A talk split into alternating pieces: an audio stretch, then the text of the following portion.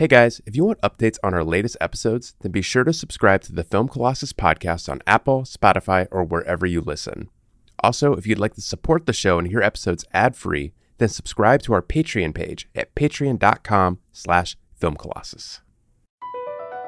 Across America, BP supports more than 275,000 jobs to keep energy flowing. Jobs like updating turbines at one of our Indiana wind farms and producing more oil and gas with fewer operational emissions in the Gulf of Mexico. It's and, not or. See what doing both means for energy nationwide at bp.com slash investing in America.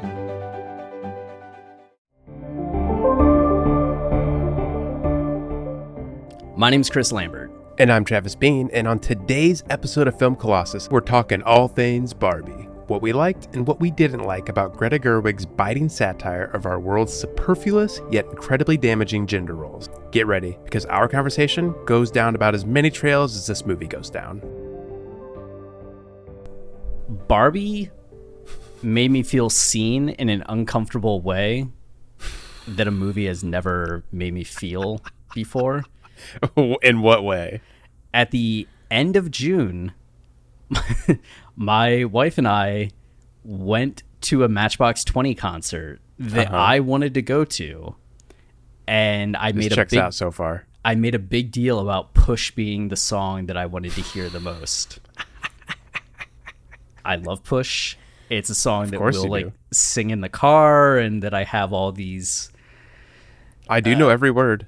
strong emotions for. I love the song. So then when Ryan Gosling starts singing Push as this embodiment of a bro song, like when he busted out the guitar, I was expecting Oasis Wonderwall. I associate Oasis Wonderwall as like that song that the guy with the guitar plays at the party yeah, yeah. and everybody kind of rolls their eyes.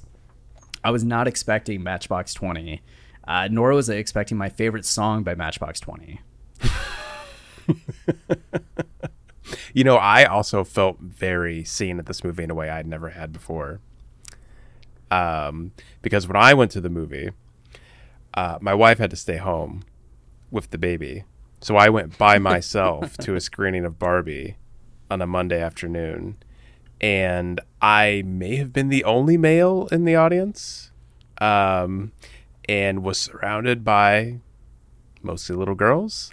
And when I sat down in my seat in the front row, which I which I picked out several days ago, and there was no one around me. There was nobody else in the row when I got there except two girls sitting next to me in the seats I was I had chosen. and I sat there and I sat there for a while and I was like, no one else is coming in the seat next to me. Like I'll just move over. So I moved over to the next seat. And not one minute later did a mom with two other little girls show up sitting in the three seats that were on the other side of me. Um, and then we had a nice awkward conversation where she asked me to move and I was like, yes, of course. And then I moved over to the next seat, but I didn't decline the seat. So it was still like sitting up and she was like, can you decline the seat? And so I awkwardly reached across and declined it while the four of us sat there in silence as I did it. um, and the rest of the movie was colored by that experience. Oh no. That's Not really. uh, no, I was able to. I was able to just be in my own little world and laugh at Ryan Gosling. Yeah, but that is such a an awkward. When I I had a similar thing when I saw it. I sat down in the seat.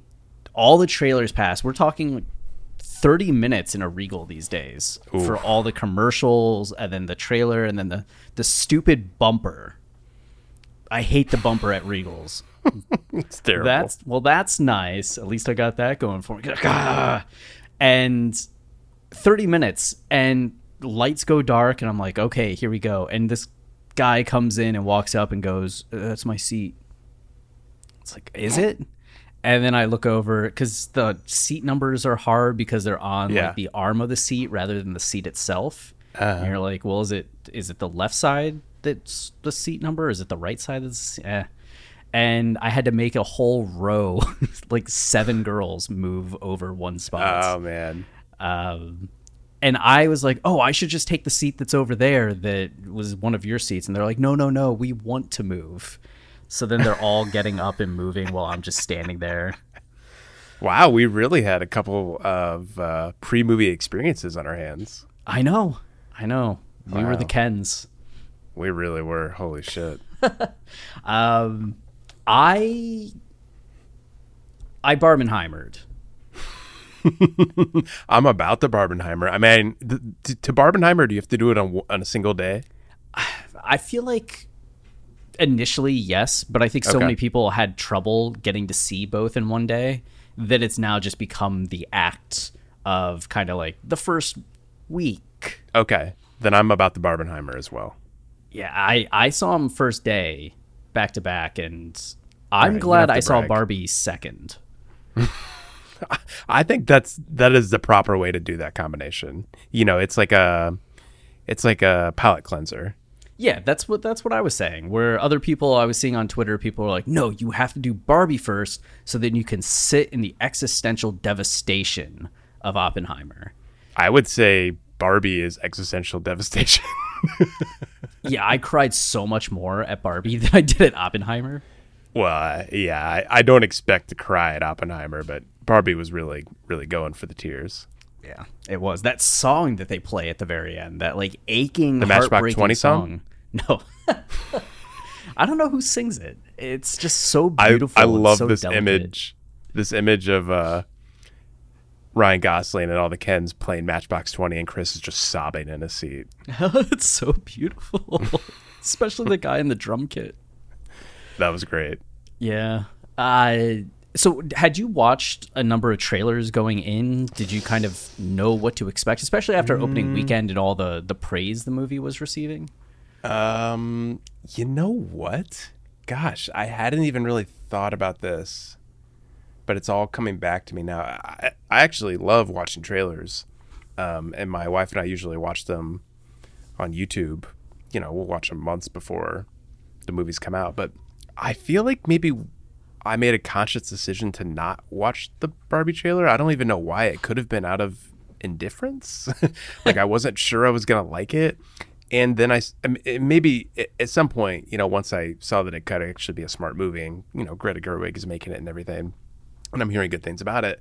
I think it just became more of like the marketing was so intense that I removed myself from it and didn't want to be seeing all the marketing. So I really didn't know much about this movie heading in, e- and even the plot, really. Interesting. And had you watched other Greta Gerwig movies? Like, are you a Yeah. are you a are you a Greta guy? Yeah, I am a fan of her in general. Um, I've been a fan of her ever since uh, she ate a slice of pizza in The House of the Devil, uh, Ti West movie from 2000. Was that 2005 or something? Um, she has a really small part in that movie, and she has a scene where she eats a slice of pizza very in a very funny way. And I've just always I always think of her in that scene whenever I see her. I don't know why, but I think she's great. Like in general. And uh, I have seen Lady Bird. I haven't seen Little Women, and I thought Lady Bird was really good. I I connected with it. It was like a it was like a more serious Superbad almost. Um, so yeah, I'm a fan, and so heading into it, I I had high expectations.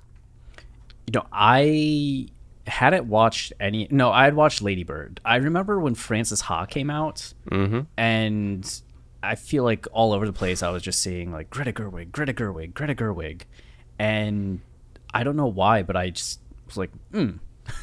and never watched Frances Ha because it felt like it was getting hyped up so much. Which I, I'm not normally like that, but for some reason, I rebelled against loving that movie or even watching that happens. movie.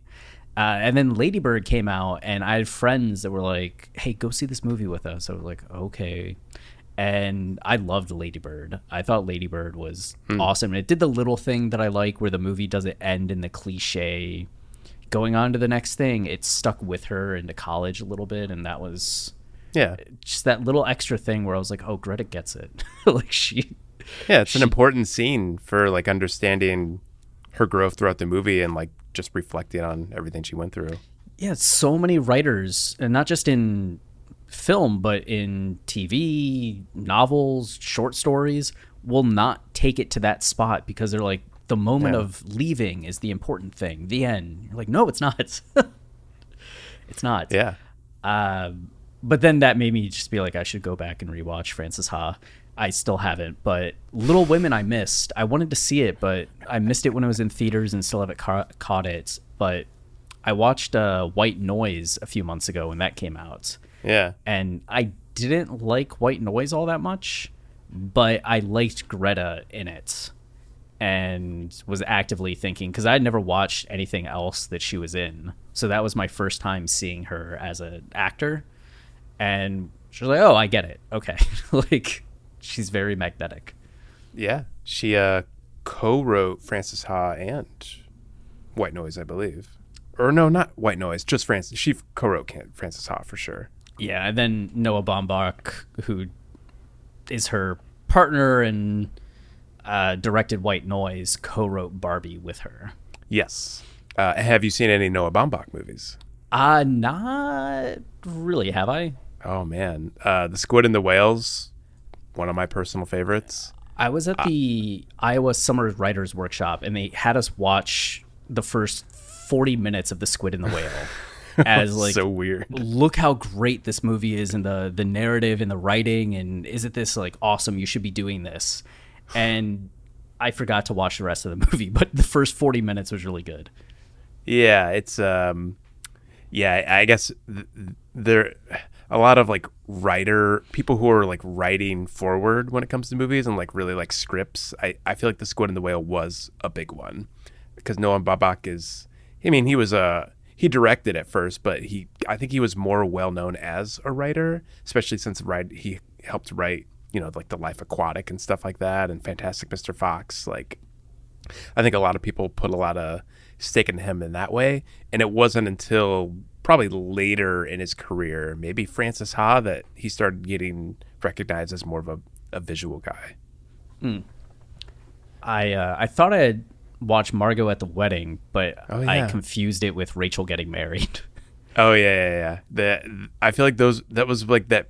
Those movies came out in almost the same year. Like you know how that happens with movies. yeah i really liked rachel getting married i don't know if i would Oh, yeah. still like rachel getting married That's a Jonathan Demme movie. That's a good movie. uh, i never saw margot i never saw greenberg Yeah, I didn't see Greenberg. I actually after Frances Ha, I don't know if I've seen any of them. Yeah, Marriage Story. I never watched either. Oh wait, Marriage Story, of course. I, I love Marriage Story. So yeah, you were all about. I'm surprised Marriage Story came out four years ago already. That, that's weird. That's crazy.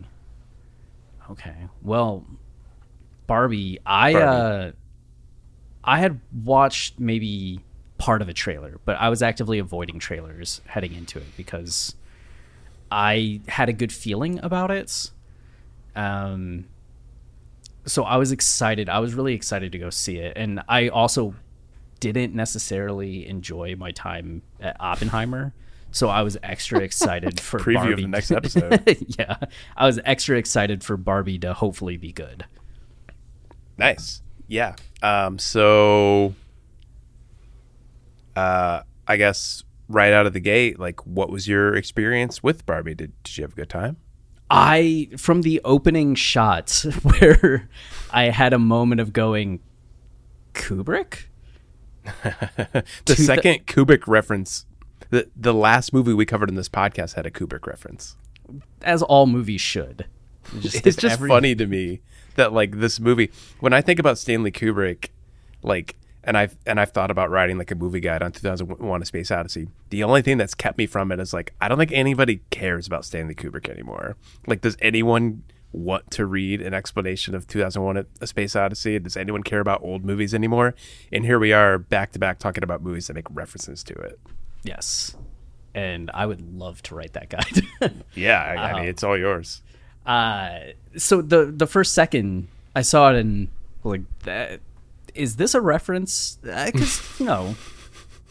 I thought it might be, but the first shot, maybe it's not. And then the second shot, absolutely one yeah thousand they make it clear so I was immediately happy. And then the fact that it's just the little girls uh, instead of the like primitive humans is so funny to me.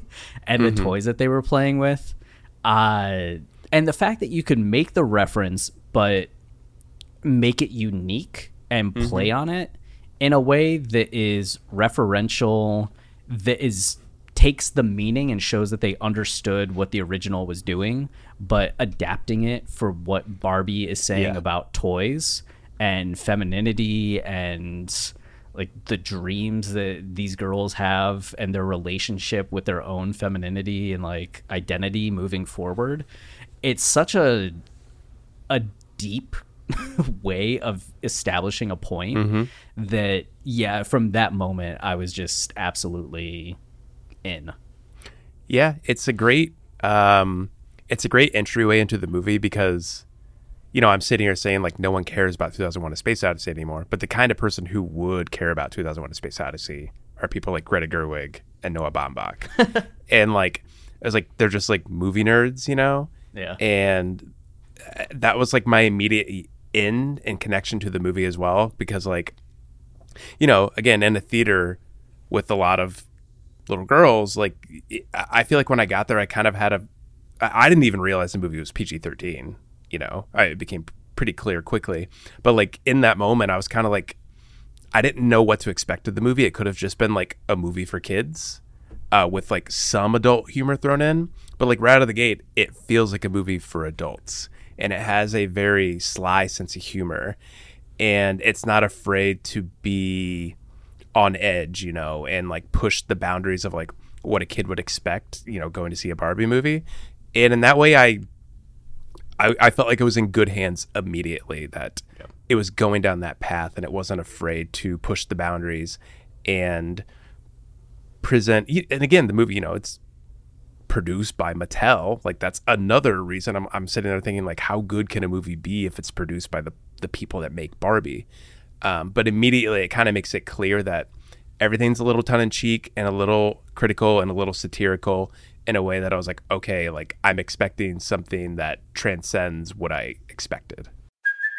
Hey, it's Kaley Cuoco for Priceline. Ready to go to your happy place for a happy price? Well, why didn't you say so? Just download the Priceline app right now and save up to 60% on hotels. So, whether it's Cousin Kevin's Kazoo concert in Kansas City, go Kevin, or Becky's Bachelorette Bash in Bermuda, you never have to miss a trip ever again. So, download the Priceline app today. Your savings are waiting. Go to your happy place for a happy price. Go to your happy price, Priceline. Ready to elevate your home? Picture this central heating, a cozy fireplace, or your dream walk in closet. Build a backyard oasis, go green with solar panels, or start a business. It's all possible with Figure's home equity line of credit. Unlock up to $400,000. Apply online in five minutes. Funding in as little as five days. Head to figure.com and transform your home. Figure Lending LLC DBA Figure. Equal Opportunity Lender. NMLS 1717824. Terms and conditions apply. Visit figure.com for more information. For licensing information, go to www.nmlsconsumeraccess.org. Yeah, it's it's a movie that's for everybody, and it even though kids are going to have an appeal to it because it's Barbie, it talks to the kids in a serious mm-hmm. way. It's not talking down to them; it's including them in the conversation, Yeah. which is cool to me as somebody who is watching a lot of adult film eh, f- films for adults uh, when when I was a kid. Uh, I always liked that. It always felt a little special to me that I was able to watch a PG 13 movie and f- feel like I was understanding what the adults Mm-hmm. were seeing. Right. And I'm hoping maybe some kids have that with this, even if they don't understand all the, the nuance of everything. They feel elevated by this, they feel engaged by this. Right. Yeah. Hmm. Yeah, that's the that's the sense I got from it and that's why it just felt smart in that way, I guess. Like it can be satire, but satire in a way that's done for that's actually one thing I really love about movies, and this is gonna make me sound dumb, but I love when a movie is just clear. like I love when a movie like isn't too difficult to figure out and kind of wears what it is on its sleeve. And this movie does that immediately, and like especially through the opening scene with like the dance number and everything, like keeps doing it. Like the humor's so obvious, which is a beautiful thing to do when you suddenly pivot pivot the movie and Barbie starts talking about death. Like it's such a giant build to have pretty much a 20 minute joke running at the beginning of the movie and then all of a sudden like no wait this is what our movie's about it's kind of a beautifully done in a narrative sense yeah my i had watched it uh Thursday and then went with my wife on Sunday. And I was excited to see her react to everything.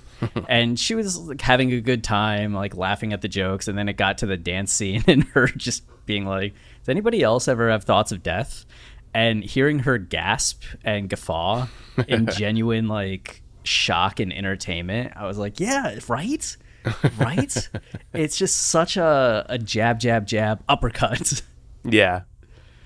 And it's a it's a bold thing to do as well because you make it very clear from that moment on that like, oh, this movie's not a joke. Like it's going to talk about serious stuff and then the rest of the movie has to then play with that delicate balance. It puts the movie in a very precarious situation. Like we're going to follow Barbie into the real world to deal with these very real things that affect people and Ken's going to be there as well to keep the humor and I guess that's that, that can seem natural in some sense to have like the, that balance and have those two energies there. But I think that's that's incredibly difficult to pull off, and the way Gerwig and Baumbach navigated that and kept those two energies balanced the whole time, like I feel like that can't be understated. Like it, I I don't want to hyperbolize, but it, it struck me as something like you know a more legendary director could pull off. You know, like maybe someone modern like Wes Anderson, but going back, someone like Luis Buñuel, where like there's this constant like ebb and flow between like what's supposed to be funny and what's supposed to be dramatic, and when those two things cross over, and it's it's a very difficult art. And they crushed it in that way of still making Barbie funny at, uh, Sure, the same yeah, time that she's totally. serious in the emotional core of the movie. The way in which she was so well rounded while also keeping Ken as still like a himbo, but not in. He was dumb, but he wasn't hopeless. And I really liked that Barbie was. She was naive, but she wasn't stupid and so you had faith in her to be in situations and start to put two and two together. And even though ken was so dumb there was also something very s- self-aware is not the right word. But you also expected him to be able to put two and two together in some ways.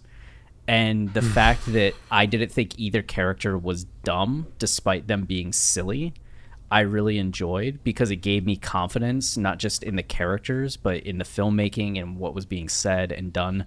I think that's one of the things I often feel when I'm watching movies, not often, but I worry that the movie's going to take a wrong turn or I'm not on board with some of the decisions right away and I start mm-hmm. to feel like my critical capacity kicks in a bit more where it's very rare especially with new releases, that I can just kick back and feel completely comfortable knowing that the filmmaker, like, I have trust in what they're doing and where they're going to take me. And uh, you said that up front with the Kubrick references that you just had this confidence in it. And it was that all the way through for me. I was just so into what Gerwig was doing with the film that it was really nice to be able to just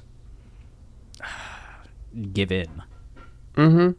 I definitely had moments where I did wonder if I was still in safe hands throughout. Um, like I was never anti like the energy of the movie. Like it was very confidently and well done. Um, mostly the humor and like just it's especially everything it was doing of Ken. You know when he gets there and he sees like, well, what's the what City Way? What what was the place called? Uh, Century City. Century City, like all that stuff. I'm sitting there thinking, like, man, that's so well done. I, I think what was getting me in the beginning was when it would go back to Barbie and like what. I don't even want to say how they were defamiliarizing her journey. I think that was my where I needed to find my footing as Barbie went into the real world was like what the angle of the movie exactly was. Like I, I think I was caught in this loop of like trying to figure out like what her journey is a metaphor for. And um, is this like Barbie a person or is Barbie just a reflection of the way people see her? Like I, I kept trying to jump through hoops and figure it out that I, I realized at some point I was overcomplicating it. That the movie is very simple in the sense that like it's literally you can look at it straightforwardly. Barbie comes to the real world. and she has this reputation in the real world and she has to deal with that reputation in the real world. like you're just seeing something that exists in society through her eyes, through these you know, naive innocent eyes who like can't comprehend all these things and is like yet all these things are being projected onto her and she's having to understand like all the complicated shit that goes on in this world like by herself like it's kind of simple in that way and because it's so simple it allows everything the movie's about to hit a little harder and to be relayed a little more easily. Um, and so once i kind of settled into what the movie was doing i was you know I, i'm in step with you. Like I, I was totally just like with the movie and like ready for what it was giving me. And um, again, the the thing that won me over was that mix between drama and comedy. Like that's not easy to do. He's, even like the big Grease dance number where all the kids are dancing around. Like that's not easy to do that and then go back to like the real shit. But like the movie does it. Yeah, and it's so fascinating in how it's top uh, tackling those serious societal issues and exploring the dynamics between extremes. Not just patriarchy's bad, but look at the effects of matriarchy and the impact mm-hmm. that that has on the Kens to the point where Barbie has that uh, comment where uh, America Ferrera is like, "Where do the Kens sleep at night?" And she's like, "You know what? I've never thought about it." Yeah. And just that level of kind of disregard uh, to what they do, what they're going through, and the neediness that it created in Ken and the other Kens. On the flip side, to what we see the devastation of patriarchy in that world and how it turns women into these uh, brainless servants that are just infatuated with men and only there to serve men. That's gross in a whole other way. But that the movie tackles the extremes of these societies and really makes a plea for the idea of equality and individuality and appreciating each other. Exploring all of that in a Barbie movie mm-hmm. through Barbie and Ken while also having Barbie's individual journey be about this existential crisis and awakening and the way in which it's okay to just be human and enjoy the ups and downs and pitfalls of it all and not be held up to the standards of Barbie or put on the pedestal of Barbie mm. And just get to exist as an ordinary person uh, and the good and bad of that. There's, I was just kind of overwhelmed by how much the movie got into. And even though they made Ken villainous, they still gave him that path to redemption and understanding. And did you catch the Fight Club reference? I don't know if I did. Did I? Uh, when she goes to console him, she tells him, "You're not your girlfriend. You're not your car. You're not like the essentially the clothes that you wear." Uh-huh. Oh, which is that Tyler Durden speech of you know you're not your jeans, you're not your this that. We're the all singing, all dancing crap of the world uh, really getting at that idea that the things that we own aren't us and the things that we like have aren't us we need to discover who we are as individuals it's just fight club it's part of a very toxic yeah. mindset barbie through the reference though kind of channels that toxicity uh, challenges the toxicity doesn't channel it it challenges that toxicity and says that there's a there's a way to move beyond stuff and do it in like a caring, compassionate way rather than the harsh way that Tyler Durden yeah, expresses right. it. But that's kind of the journey for Ken is who are you? You know, what are you getting at? What who do you want to be and how do you define yourself rather than letting these other things define who and what you are? Yeah, I mean, you mentioned that the movie's covering so much ground and talking about so many things, and it totally is. But I think the which can make the movie seem sprawling and scattershot and like overly complicated, but it's not. It never really does feel that way. And I think the key to that is again the simplicity of it. Uh, and you know, a lot of satire is simple because satire is attacking the stupidity of a, a of a specific thing, and Barbie is a satire of gender roles, of how we see women, of like how capitalism defines how we see gender. Like uh, it's this very specific focus, and because the movie is so dedicated to like that joke and like how stupid that aspect of society is, all of these things kind of tangentially uh, stray from all that natural or um, avenue from that naturally. Like it just it all kind of connects and makes sense, and because of that, it's it's about a lot, but it's also about something very specific, which is uh, nice for me because again, I like simple. I love Yeah. movie. I love it when movies are straightforward and like have a specific thing they want to talk about. I love it. Yeah, it has its its spinal cord of Yes. this is our focus. We're going to have nuance within this, or let this kind of define the way in which we take these conversations. But you can always kind of come back to what it's getting at, and the fact that so much of it is that sense of independence and freedom, and you aren't defined by being stereotypical Barbie or President Barbie or basketball Ken or beach Ken. Mm-hmm. You get to discover who you are beyond this label and how that also applies to gender roles. The fact that there was a, a trans actor in this movie, it gets at that as well. That there's a middle ground in the range of all of that where if who you are does end up to the extremes of incredibly feminine or incredibly masculine and what that means to you great fine but if you have the middle ground of not needing to be an extreme of anything and just be who you are great awesome Yeah. Totally. Um, there is one aspect of this movie that I did kind of struggle with before, during, and now after the movie. Um, and I guess it's kind of it's kind of inherent for me as somebody who despises capitalism. Like when I see a movie like Barbie, I just immediately think, especially when it's produced by Mattel, like in my head, I'm like, what's the point? Like, what's the point of Greta Gerwig and Noah Baumbach making a movie like this? You know, these two people who like I respect as artists who were largely independent artists for a lot of their career, like making a movie like this because it, it almost in a sense, no matter how you make this movie, it's kind of PR for Mattel. E- even this movie, which very this is the, the best way it could have been done, by the way, is that like it's very critical of Mattel, and it kind of um, it it forces Mattel to like own up to like what it did, uh, how it's perpetuated all of these stereotypes, and how it's capitalized on all these stereotypes and made money, um, and just the damage it did did to so many kids. Uh, it, it, it's cool how the movie like does that, but also in the back of my mind, I'm sitting there thinking like, but like that's a cool thing for Mattel to do, you know? like it's cool to hire Greta Gerwig and Bamba, Noah Baumbach to make your movie.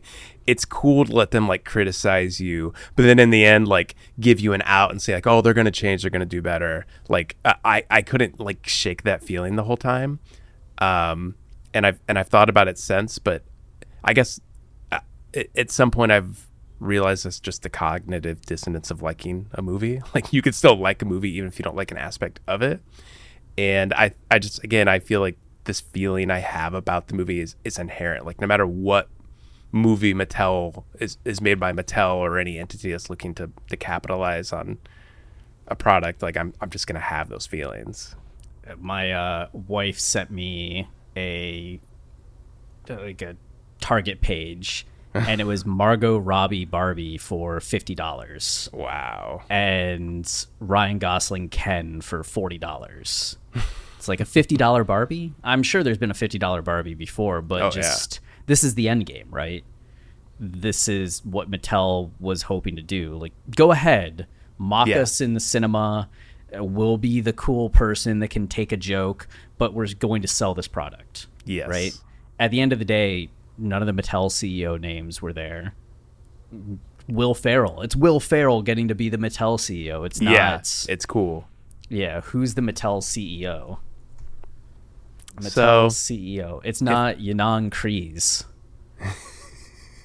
So if my values were a little more solidified, like maybe I would just outright be like, "Fuck Barbie." But I think I'm able to just like, it, again, I think Gerwig and Baumbach did it in the best way possible. Like they, they really do make Mattel own up for like what it did, and and I I think most importantly they like signaled a sense of direction, like a way out of this, like Barbie's growth after the movie, like graduating from Mattel and like becoming a real person, like that's inspiring stuff. I mean, the the movie's for girls and women for the most part, but like the the way the movie just talks about being human and like finding your identity in a society that's constantly trying to define your identity, like that's all there and that's universal.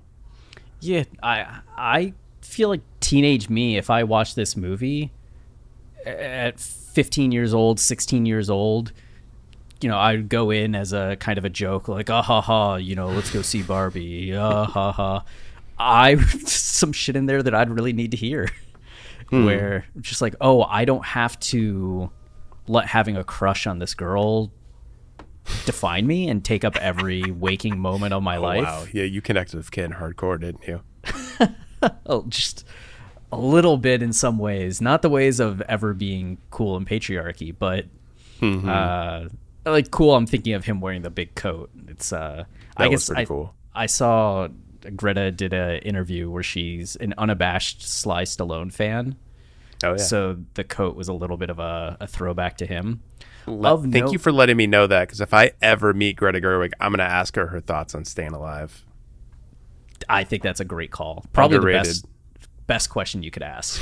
I'm assuming that's a Sylvester Stallone movie, It is the sequel to Saturday Night Saturday Night Fever.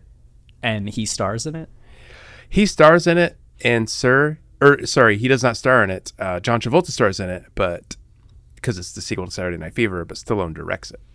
Oh, I thought Stallone might have taken over. It does feel like a Stallone move. right? They can't get John Travolta back, so they insert Yeah. Stallone into the role. Instead of a dance off, he punches everyone. No, he's directing a dance movie, and he does it beautifully. That's awesome. Um, also of note that I found interesting is it should have been obvious after Lady Bird, but Greta Gerwig had a Catholic school education. So a lot of how she thinks about narrative she puts through uh, Bible mythology. So Yeah. what we see with this is essentially an Adam and Eve story Oh, okay. which is kind of cool to think about the way in which uh, it's Adam and Eve being unaware they're in paradise, and then Eve eats of the apple, right, and ends up leaving paradise because she has all this new information about the world. Oh wow. Yeah. I was getting vibes of like the Odyssey, you know, like just going on this like journey, basically the hero's journey and like all the different kind of people you meet, you know. Yeah, even having like the the travel by the epic Yeah. travel by car, tandem bike, RV, rocket, snowmobile. I mean, I guess it goes without saying, but too just the the uh the art of this movie, you know, the art what am, what what is it called? Production design? I don't know why Oh, I can't yeah. like get the the words out, but it's just again, that's this is something that could just go awry, like all of the pink and all of the Barbie things and the outfits, but it's just so confidently and well done. It's it, there's not much to say about it other than kudos. Like you, uh, just amazed people can pull stuff like this off. There was uh, one other cool thing. Did you hear the the background story on the woman at the bus stop? Uh, oh no, I didn't. So the woman at the bus stop, from what I read, uh, this better be right, or else I'm gonna feel, I'm gonna feel bad. Hollywood lore. Yeah. Um, maybe this isn't right. Uh, Say it anyway. yeah, what I read was that she is this legendary uh, costume designer in Hollywood, and they had her play the woman on the uh, the bench is kind of a nod to her. Okay, yeah, here. If you this is a w i o n news.com. Um, so it talks about the woman and says Anne Roth is an Oscar winning costume designer and plays the older woman on the bench in the movie. Greta Gerwig is known to be friends with Roth and hence had approached her for the cameo.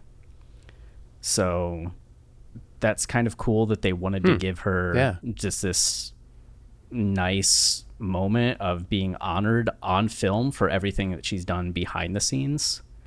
Um, it says that she was the costume designer for Midnight Cowboy, Nine to Five, Working Girl, The Talented Mr. Ripley, The Hours, The Village, Mamma Mia. um, and was nominated for the Academy Award five times and won twice for The English Patient and Ma Rainey's Black Bottom. She's been nominated for Mamma Mia. Yeah, right. It's BS.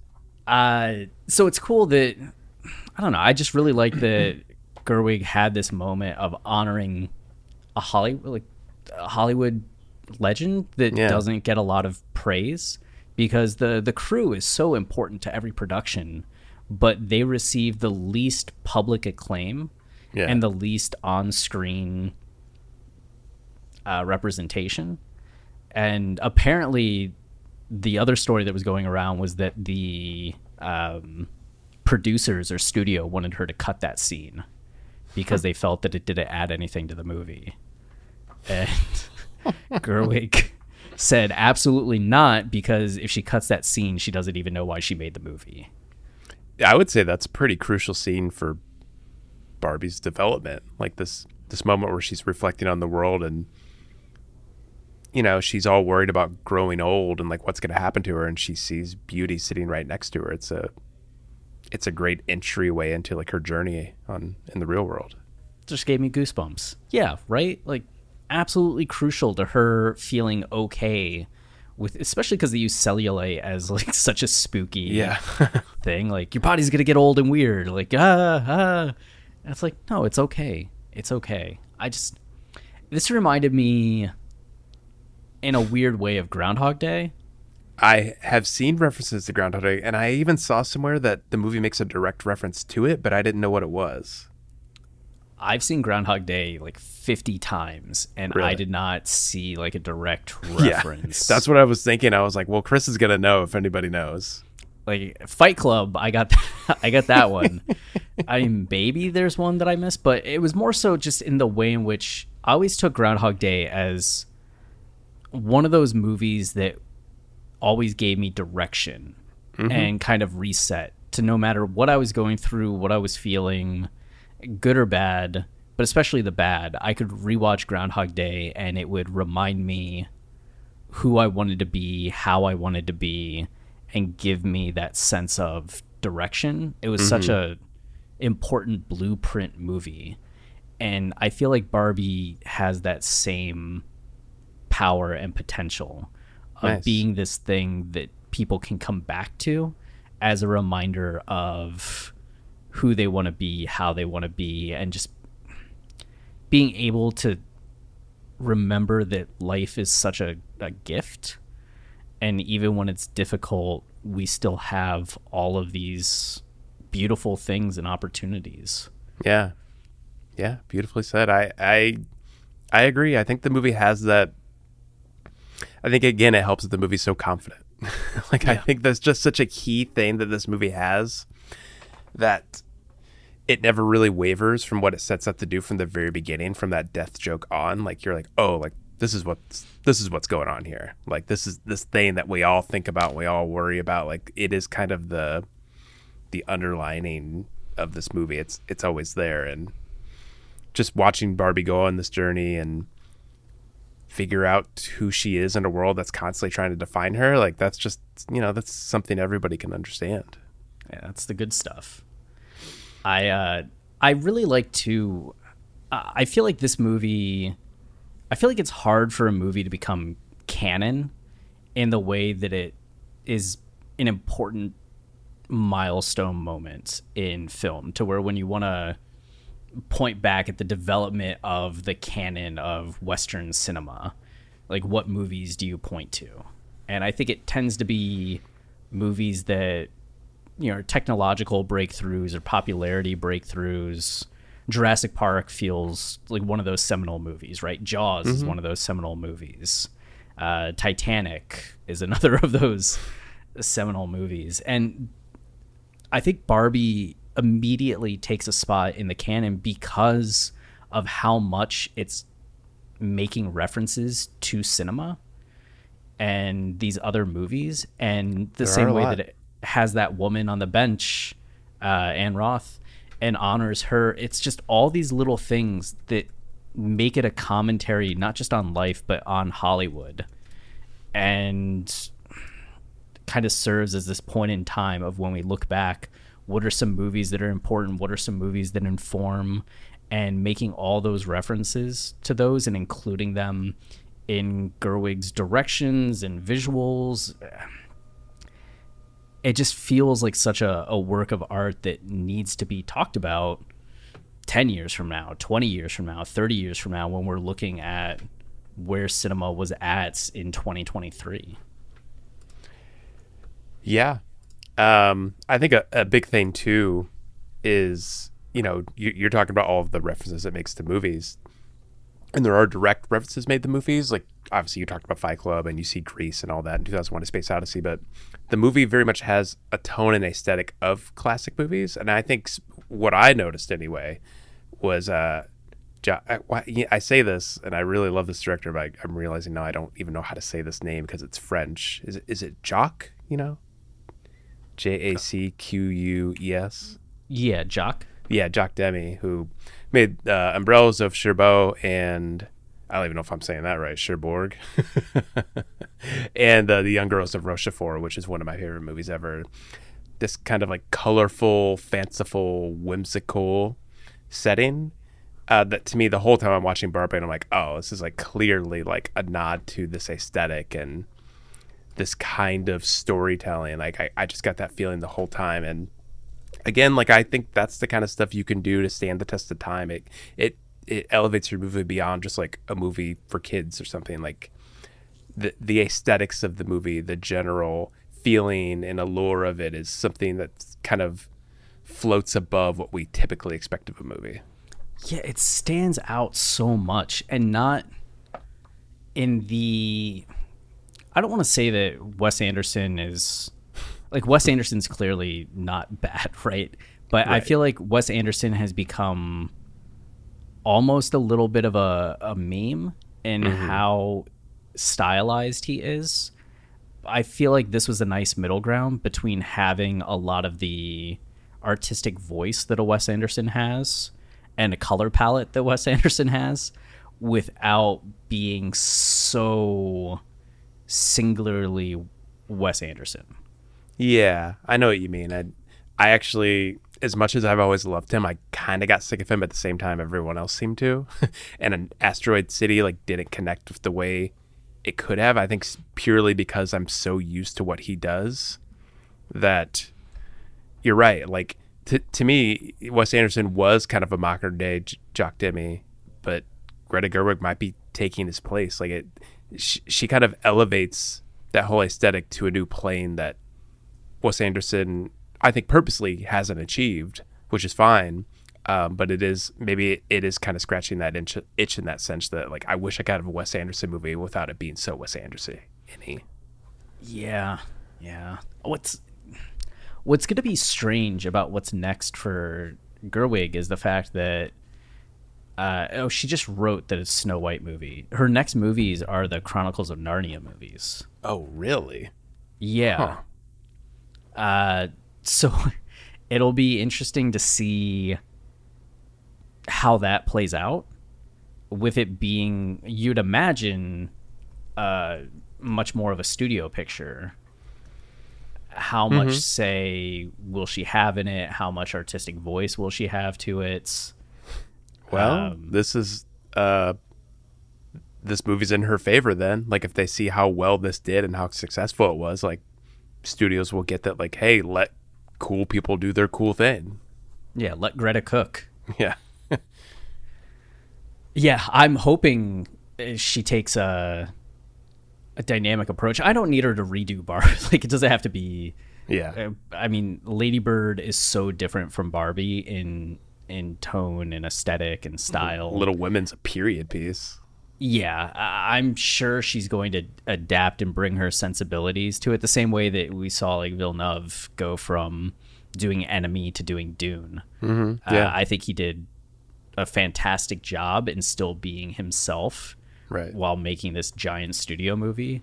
So I'm excited to see what Gerwig does with it. It's just going to be fascinating because I feel like Villeneuve had a longer runway of some of the not independent work, but more of the auteur time frame. Where with uh, Gerwig, you know, it's really Lady Bird and Little Women, and then Barbie's a much bigger kind of thing, and then Chronicles of Narnia is, I'm assuming, going to be huge. Yeah. You've also got me thinking like they should really let Paul Thomas Anderson do a Marvel movie. I I would love for Paul Thomas Anderson to direct a Marvel movie that ends up with the apocalypse of Marvel. Absolutely. He he would do it.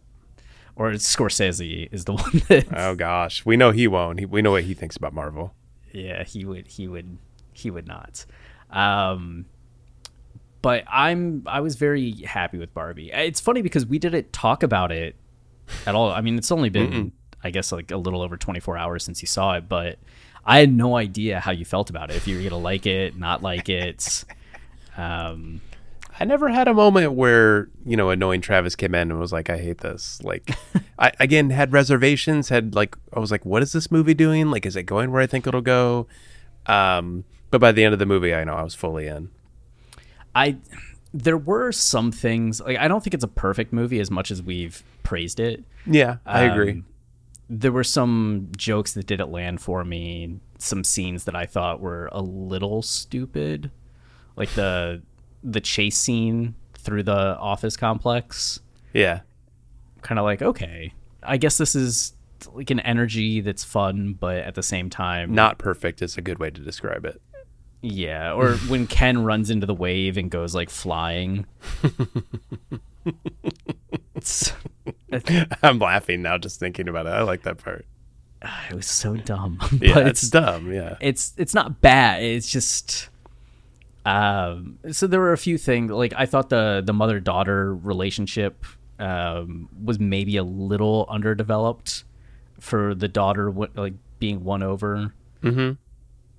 Uh, yeah. So yeah the, I think the movie it was more concerned with efficiency when it came to that particular storyline.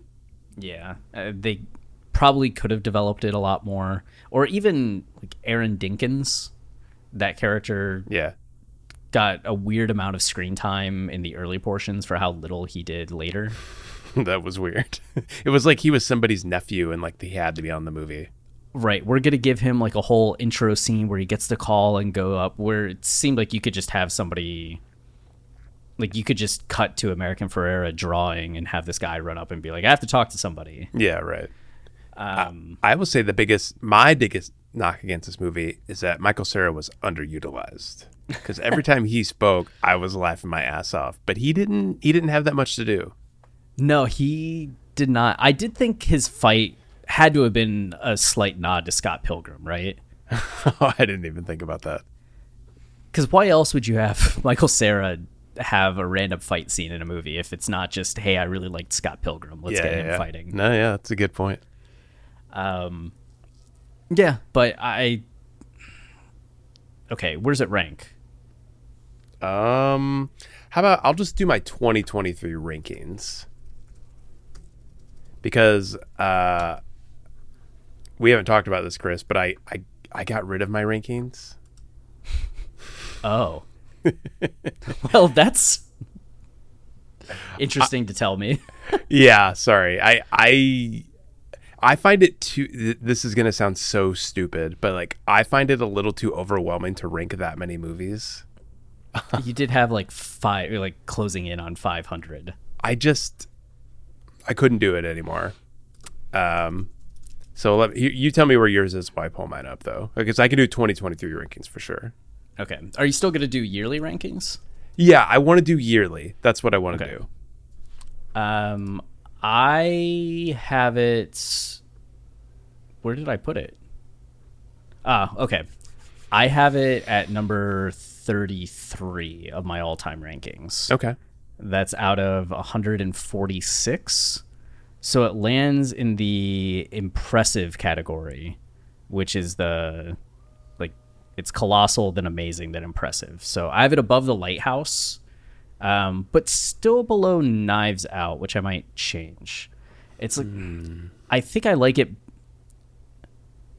but I think it's doing more and saying more than Knives Out. But I think there was something of just enjoying some of Knives Out and like the novelty of it a little bit more. But I think I might end up bumping Barbie above it. Okay. And how about your 2023 rankings? 2023, I have it at number five, which I need to bump that up to. So I had Beau is Afraid, Past Lives, Spider Man Across the Spider Verse, Scream 6, and then Barbie. But I, th- I definitely liked Barbie more than Scream 6. Okay. so for my 2023 rankings, which again, so sorry, Chris, I'm breaking this you live in the air, but my 2023 rankings, I have it at, I'm looking at it here. I think I'd put it at number, I think I'm putting it at number seven for now, Okay. out of 24 movies. I'm out of 30. Okay, I forgot. I'm wondering if I'm missing. Oh, you know what? Do I have Ast- Oh, I do have Asteroid City on here. Okay, so it's all updated. Where yeah, did, I'll put it. Go ahead. Where did Asteroid City come in? Number 12. So now it's number 13. Okay. I enjoyed it. Um, God, we should do a podcast on that movie. there were just things about it I couldn't quite get into. I have it at number 29. Uh, out of 30? Yeah. Oh, okay. So you didn't like it. No. Um, I mean, I, honestly, I I can't get mad about that. I I could see somebody putting it at number twenty nine. They're just, uh, I think maybe because like I've had such a fondness for him over his career, and there were certain ideas I really liked in the movie. Um, my pro- main problem is I don't think it developed those ideas well enough. No. Like, barely did anything. I don't know about that. I I think the movie has a tone and energy like a like you're you're looking for like deep introspection like in, in a, a certain way for it to be written which like I don't think he's going to do. Uh, and I'm I'm okay with the approach he took. I just I still think that it could have been done better. Much, much better. much, much better. Yeah, I need to. I need to drop Scream Six and bump up Barbie. You still haven't seen Scream Six, have you? I saw it, yeah. Where did it rank for you? Uh, right now it's at number 18. Okay, so lower. I didn't half. hate it like I hated the the fifth one.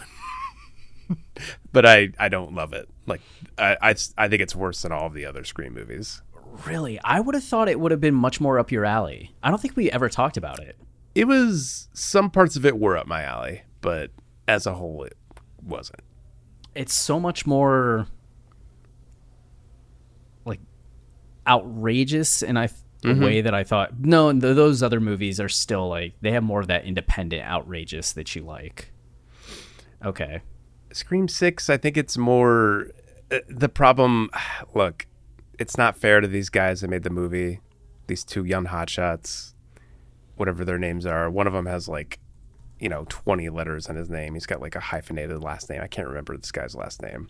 But like Matt these, Bettinelli Olpin. Yeah. but like to me it's more of a tonal thing with these movies. Like Wes Craven is a very specific kind of writer and director and the energy and ambiance he brings to his movies is like it's very cartoonish in a way that I feel like in their version is like really overdone and kind of has a nasty streak to it in a way like Craven doesn't have, which I, I see Craven as more of an optimist. Uh, there are just certain feelings I get from the movie that I don't like. So they're doing good work. Like I like that the movie's all over the place and it has stuff to say, but it's never going to be a Wes Craven Scream movie. The nasty streak is what I wasn't thinking about. Yeah. I don't know, It did not have it does have that. but that's okay. I mean, that's the that's what they're going for. Yeah. I definitely liked it better than their first one. I am heavily agreeing with you right now. Yeah. okay. Well, Barbie. And now we'll talk about Arpen, uh, Arpenheimer, Oppenheimer next time. Oppenheimer. Is that um What's Oppenheimer? Is that Armie Hammer's version of Oppenheimer? Oh my god. Yeah, the the ridiculous burden of responsibility that Armie Hammer has for not being a cannibal. How can he resist? Uh, okay, so Oppenheimer that'll be out in a couple days. Yeah. We're we're we're doubling up. It's gonna be a three-hour podcast. Will it? No, it, it'll probably be shorter than this one. Oh yeah. Are you prepared for three hours of Christopher Nolan? I'm not. Uh, I'm excited to see an IMAX movie, I guess. Um, but gotta say, I'm not the biggest Nolan fan. Although I did really like Tenet, so I'm hoping he continues his hot streak. All right, we'll see. Until next time. Bye.